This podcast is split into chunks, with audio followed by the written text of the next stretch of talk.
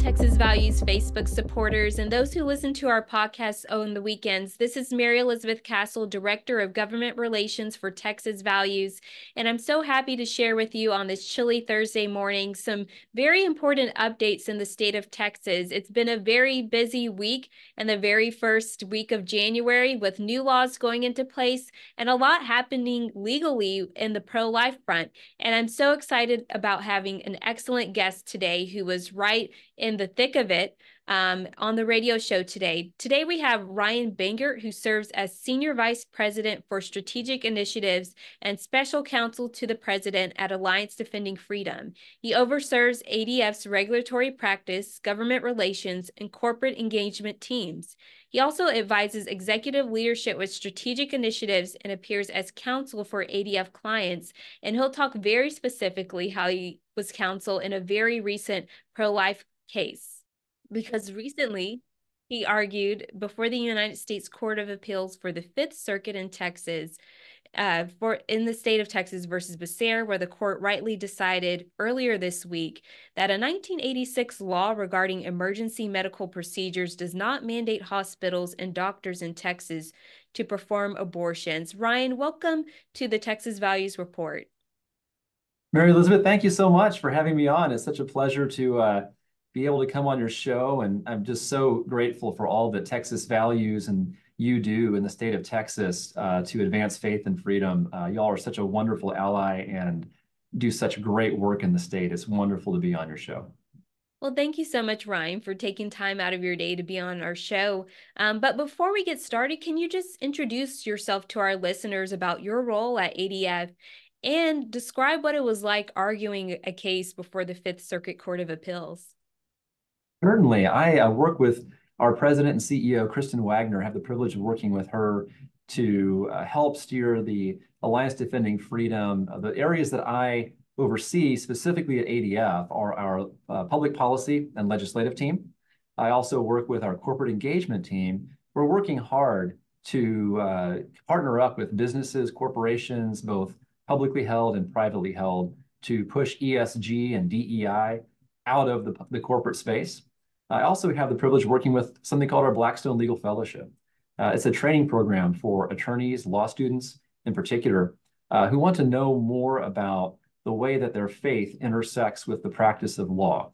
And we now have nearly 3,000 graduates from that program all across the country practicing law in federal and state government, private practice, and, and the nonprofit space.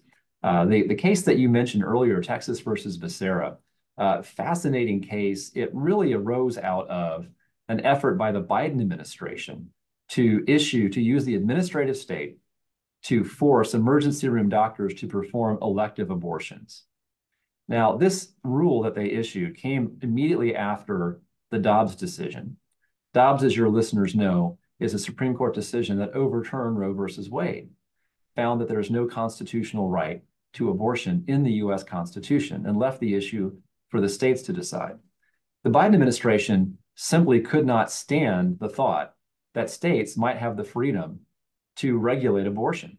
So they took this statute called EMTALA, the Emergency Medical Treatment and Active Labor Act, a statute that was passed back in the 1970s. It was designed for the purpose of preventing emergency rooms from dumping uninsured patients, which was a problem for a while. Emergency rooms didn't want to treat uninsured patients because they couldn't pay. Well, EMTALA prevents that from happening. Nowhere in the statute is the word abortion found. But amazingly, after the Dobbs decision, the Biden administration decided that EMTALA was actually a nationwide abortion mandate requiring emergency room physicians to provide abortions. Wow. I mean, this isn't the first for the Biden administration to put words that aren't there in federal law and policy. So it's not a surprise, but can you tell our listeners a little more about, uh, you know, how this uh, rule was wrong, you know, what the Biden administration was trying to do, um, and kind of the history of them, you know, making these decisions after Dobbs and especially after we had so many pro life successes in Texas. The absolutely, it's a really good question. And I, I want to take your listeners back to when the Dobbs decision came down. Uh, we had a, a number of states that had things called trigger laws. Texas is one of them. And Texas Values obviously worked very hard on some of the Texas laws and deserves a lot of credit for what happened in Texas here. Uh, these trigger laws went into effect and they immediately uh, limited and, and regulated abortion all throughout the country uh, in a way that was never possible before Roe versus Wade was overturned. Now, what happened immediately after that was the federal government decided that they were going to stitch together what we call a nationwide abortion pill market using the federal regulatory state. How did they do that? They did that in three ways. First, they changed the rules governing the distribution of the abortion, the chemical abortion pill called mifepristone. Mifepristone, prior to 2021, was only available for dispensation at the uh, upon a in-person visit to a physician. The Biden administration eliminated that. Now you can send abortion pills in the mail. No in-person visit required, no continuity of care required. The second thing the Biden administration did was it required pharmacies to stock the abortion pill. The third thing the Biden administration did was, what's at issue here, required emergency rooms to provide elective abortions. And in the rule that the Biden administration issued, the administration specifically called out incomplete medical abortions. That's a term of art. What that means is a, an abortion that was initiated using the abortion pill, but was only partially uh, in their words, successful. In other words, uh, perhaps the woman was in distress, had gone into active labor, but the baby was not not dead, or the baby had died, but the was the the the dead fetus, the dead baby, was still retained inside the woman's womb. Uh, very horrible complications that are frequently caused by the abortion pill. Well, the Biden administration decided to push all of that, all of that mess that they were creating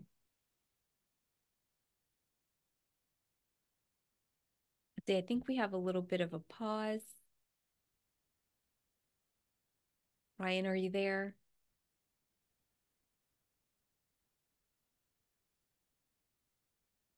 Through HHS was this rule that said, you know, if you're an emergency room doctor and you encountered the situation, just finish the finish the job, complete the abortion.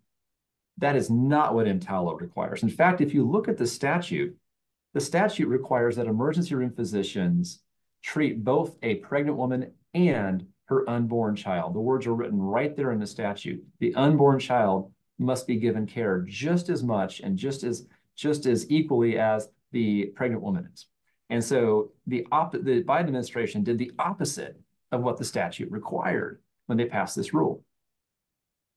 Yeah, that's very interesting that not only was abortion not mandated by this rule, but actually the rule says that you must treat in an emergency a woman and her unborn child if she were to come by um, a hospital or emergency room. I, I, think that's very interesting and kind of, uh, you know, par for the course sometimes for these administrators, uh, these bureaucracies to uh, say that a law says the opposite of what it actually says in order to fit an ideology or an agenda.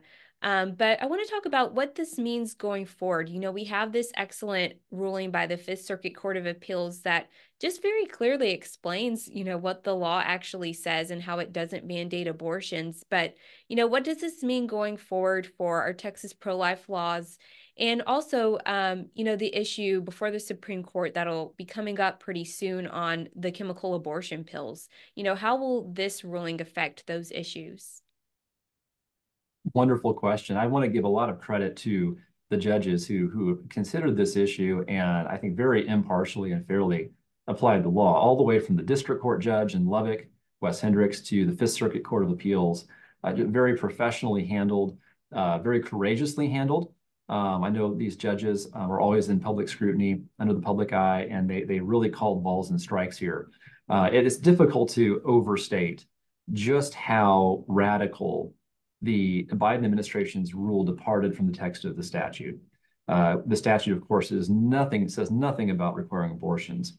Um, the Texas statute, on the other hand, does restrict abortion. This is the Texas pro-life statute, the, T, uh, the Texas um, Life Act. It requires that uh, doctors not provide abortions, but it does carve out exceptions. And one of those exceptions is if a woman's life is threatened by a pregnancy, doctors can, in those tragic circumstances, terminate a pregnancy um, if a woman's life is truly threatened by a pregnancy. That still stands. That law still protects women. Women are still protected. The EMTALA statute had, had said nothing about that, had nothing to do with that. Um, and so this ruling does not preclude Texas doctors, want to be very clear about this, does not preclude Texas doctors from addressing life-threatening situations involving women. That's always been the case in Texas. In fact, that's the case in all 50 states across the country. So this ruling will have, will have no impact on the ability of doctors to treat women under those tragic circumstances. Um, what it does do, however, is it protects the rights and consciences of doctors and emergency room physicians who object to providing elective abortions when a woman's life is not threatened by the pregnancy. The other thing this ruling does is it protects uh, state laws that restrict elective abortions, like the law in Texas, from being overridden or, in the words of the law, preempted by federal law. Now, one thing to be to take note of, the ruling of the Fifth Circuit only applies in the state of Texas and to members of my client organizations, the American Association of Pro-Life Obstetricians and Gynecologists, APLOG, and the Christian Medical and Dental Association, CMDA, who were the plaintiffs in the case. So the members of those organizations plus the state of Texas are covered, but the rest, this, this guidance document that was issued by uh, the Biden administration still applies in the rest of the country. And so it's going to be it's going to continue to be litigated. There's a case pending right now coming out of Idaho that's going up to the appellate court in San Francisco called the Ninth Circuit Court of Appeals, raising this same question. And we'll see what happens there. Uh, but I think this case will continue, this, this issue will continue to be litigated to resolution, and it may end up going to the U.S. Supreme Court. Yeah, that's very important to know. Uh, this debate is ongoing. You know, even though we have our pro life laws being in effect in Texas and saving, you know, thousands of babies' lives, there's still debate about the intricacies and the exceptions in the law. And you saw this, you know, even with the Kate Cox uh, case, you know, just the uh, argumentation, you know, to take down the whole law, they want to say that there's some discrepancies or doctors are unsure. Um, can you comment a little bit on that about the exception in the laws, you know, whether or not it's clear and, you know, what do you think doctors are actually doing? Are they really confused? Um, you know, was the Kate Cox uh, case rightly decided? You know, what's your opinion on that? Yeah, I think doctors, for the most part, at least speaking with my clients, APLOG and CMDA, they're pretty clear on the circumstances that would warrant a what they would call a termination of a pregnancy in the tragic circumstances where the life of the woman is at risk. Uh, this is something that doctors, gynecologists, obstetricians have done for years. They'll continue to do as part of the course of treatment. There's really not confusion on their part. Uh, I think in the Kate Cox case, uh, you know, obviously, one it's difficult to know the motivations of individuals uh, who we don't know, but I think it's very telling that uh, she did travel out of the state to obtain an abortion, something that she could have done right up at the very beginning, but chose not to do so because mm-hmm. obviously wanted to challenge the law in Texas. Um, so, you know, take that for what it's worth. Um, I do think it was interesting, though, that that was made into a cause celeb, as they say, um, when when she probably always she always had the option of traveling out of state. So uh, I, I, think it's pretty clear. Uh, doctors know how to do this; they've been done it for years. The law has allowed it. It allows it in all 50 states. There's no question about what the law permits in these circumstances. Um, one thing that you'd also mention, I want to point out, is there is a case going to the U.S. Supreme Court right now. It's not the EMTALA case. It's not this one, but it's a case involving whether or not the FDA properly removed the requirement of in-person dispensing of the drug mifepristone. That's the chemical abortion drug that leads to many of these emergency room situations where women walk into the emergency room in distress. And it's going to be it's going to continue to cause these problems and perhaps cause them in even, even greater numbers because no longer are women required to have in-person uh, doctor care when they're receiving these very dangerous medications. Um, they're going to be simply ship these medications in the mail, open up the package, take the drugs at home, and hope for the best. It's not a very good way to practice medicine. But yet the Biden administration has allowed this to happen following the Dobbs decision. Uh, that's what we're challenging. We're challenging this, this removal of basic protections for women. Basic, I mean, these are things that have been in place since the mifepristone drug was approved back during the Clinton administration. These restrictions applied all throughout the Obama administration. All throughout the Obama administration, in-person doctor's visits were required. Only when Biden gets into office and realizes that Dobbs is going to be uh, decided the way it was, um, does he put these these uh, measures into place that that completely remove basic protections for women who are taking these very very dangerous drugs. So um, I think this is a very important case, uh, not just for the pro-life movement, but for basic women's health. Uh, I think we need to return sanity to the practice of medicine uh, over the political uh, decisions of the FDA under the Biden administration. No, you're absolutely right. They're playing politics over safety because not only do these pills take the life of a preborn child, but a lot of women are dying. Uh, they're experiencing abortion alone, basically, when they're uh, able to get these pills um, without seeing a doctor. And, you know, even with getting them in a clinic, they take the second pill at home and are dealt have to deal with those uh, effects by themselves. So hopefully, I believe confidently you know, actually, that the Supreme Court will rule right in this uh, case. But it's a very important one to note because it goes into different aspects of the pro life movement that are developing. You know, after we were able to have these pro life laws, we saw a lot of people trying to sneak in these abortion pills into states um, to try to illicitly sell them online. So there's various um, methods and various levels of work that we have to do.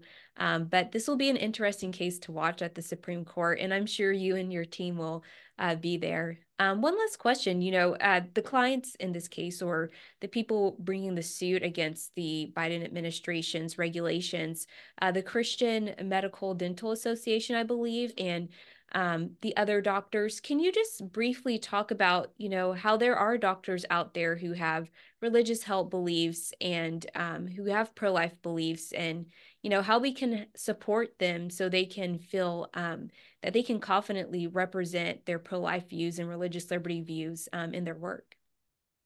Absolutely, there are a lot of doctors out in the in the practice right now who I think are mortified by what they see the FDA and HHS doing, uh, the politicization of healthcare. We saw it with the COVID vaccine mandate that was successfully challenged at the U.S. Supreme Court. Uh, we're seeing it again with the, the with this monkeying around of the, with the requirements um, on mifepristone, with the uh, this mandate to provide abortions in emergency rooms. Uh, just the politicization of healthcare is really unconscionable. And I think a lot of doctors are very concerned about it because uh, healthcare ultimately is about uh, doing what's best for all patients, pregnant women, unborn children, and the families that they're they're part of. Um, and removing that ethic from the practice of healthcare, I think, is incredibly cynical. So, uh, yes, there, there are a lot of doctors who are doing the right thing. And I would just tell your listeners continue to support groups like Texas Values, uh, like Alliance Defending Freedom, who are working hand in hand to support and and and come alongside these groups to defend their freedom of conscience, to defend their religious liberty freedoms, so that they can practice healthcare in a way that is not only consistent with their religious faith, but consistent with good medical ethics. Uh, so I would just urge your listeners continue to support good groups like yours, um, because really the, we're the front line. We are standing on the front line of defending the right of doctors to do the right thing for their patients. Absolutely. Well, thank you so much, Ryan, for sharing with us today. I, I appreciate your good work that you uh, do on all issues, but particularly in this case. And I just tell our listeners where they can find more information about ADF and this case in particular. Certainly, adflegal.org. That's adflegal.org. It's our website. We post pages for all of our cases, uh, and we'd love to engage with you there. Uh, Mary Elizabeth, such a pleasure to talk to you. Uh, please give my best.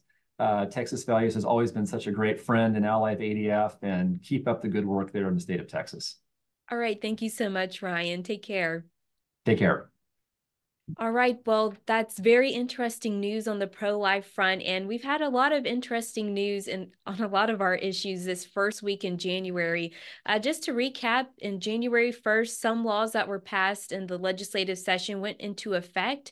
Uh, you can find more information from us about some of those laws. Uh, not all of them particularly deal with our issues, but it's good to know uh, that there were some new laws that we came into in the new year.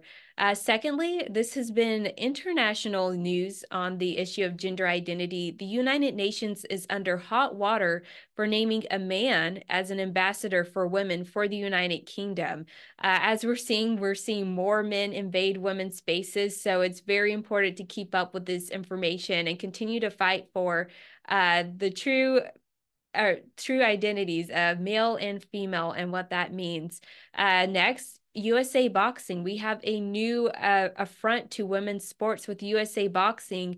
They have become the newest offender in destroying women's sports by creating policy allowing men to box women. Now, I did martial arts for several years, so I know firsthand uh, how that could be. So we need to make sure that on the national front, that these different sports organizations are not uh, creating policies where men are competing in women's sports. Thankfully, we have our Texas laws to prevent that, but the work uh, still uh, continues to make sure that those laws are followed, uh, even across the country. And we're seeing this issue become not just a Texas issue, but a national issue as well. Lastly, don't forget that the Texas Rally for Life is January 27th. Uh, if you're going to participate in that, which I encourage you to do. Encourage you to bring your families, to bring your students, to bring uh, people from your church to the Texas Rally for Life. It's our Texas version of the larger uh, March for Life that's in Washington, D.C. every year. Um, but it's right down in downtown Austin at the Capitol. So many people from San Antonio, I think even from North Texas, come and travel to this event. We usually always have a table at the Texas Rally for Life. So be sure to come by our table to say hello, grab some information about our pro life laws uh, even maybe grab some merchandise because um, we have that as well. Uh, speaking of merchandise, if you ever want to purchase something that has, you know, your favorite organization, Texas Values on it, uh, you can go to txvalues.org and purchase a t-shirt, a mug. Um, I think we even have the infamous Stanley Cups with the Texas Values logo on them. So you can go to our website to learn more about that. Um, we also, like I said, we have the March for Life in DC coming up, but this will be a huge month for pro life issues. And that's why I'm so excited we were able to have Ryan Bangert on the show to talk about this recent pro life development. Uh, this is, you know, something that will be continuing work, as I mentioned, making sure that our pro life laws are enforced. Uh, you can go to texasheartbeatlaw.com to look at the little ticker to see how many lives we've saved since the Texas Heartbeat Law, uh, because that has been very impactful. And according to Wikipedia, as they say, the Texas Heartbeat Law actually led to the overturning of Roe versus Wade. But as we're in this month of thinking about pro life and these pro life issues, um, it's important to make sure that people are educated, uh, that they know what the law is in Texas, especially with a lot of the news uh, of different lawsuits and different arguments on this issue.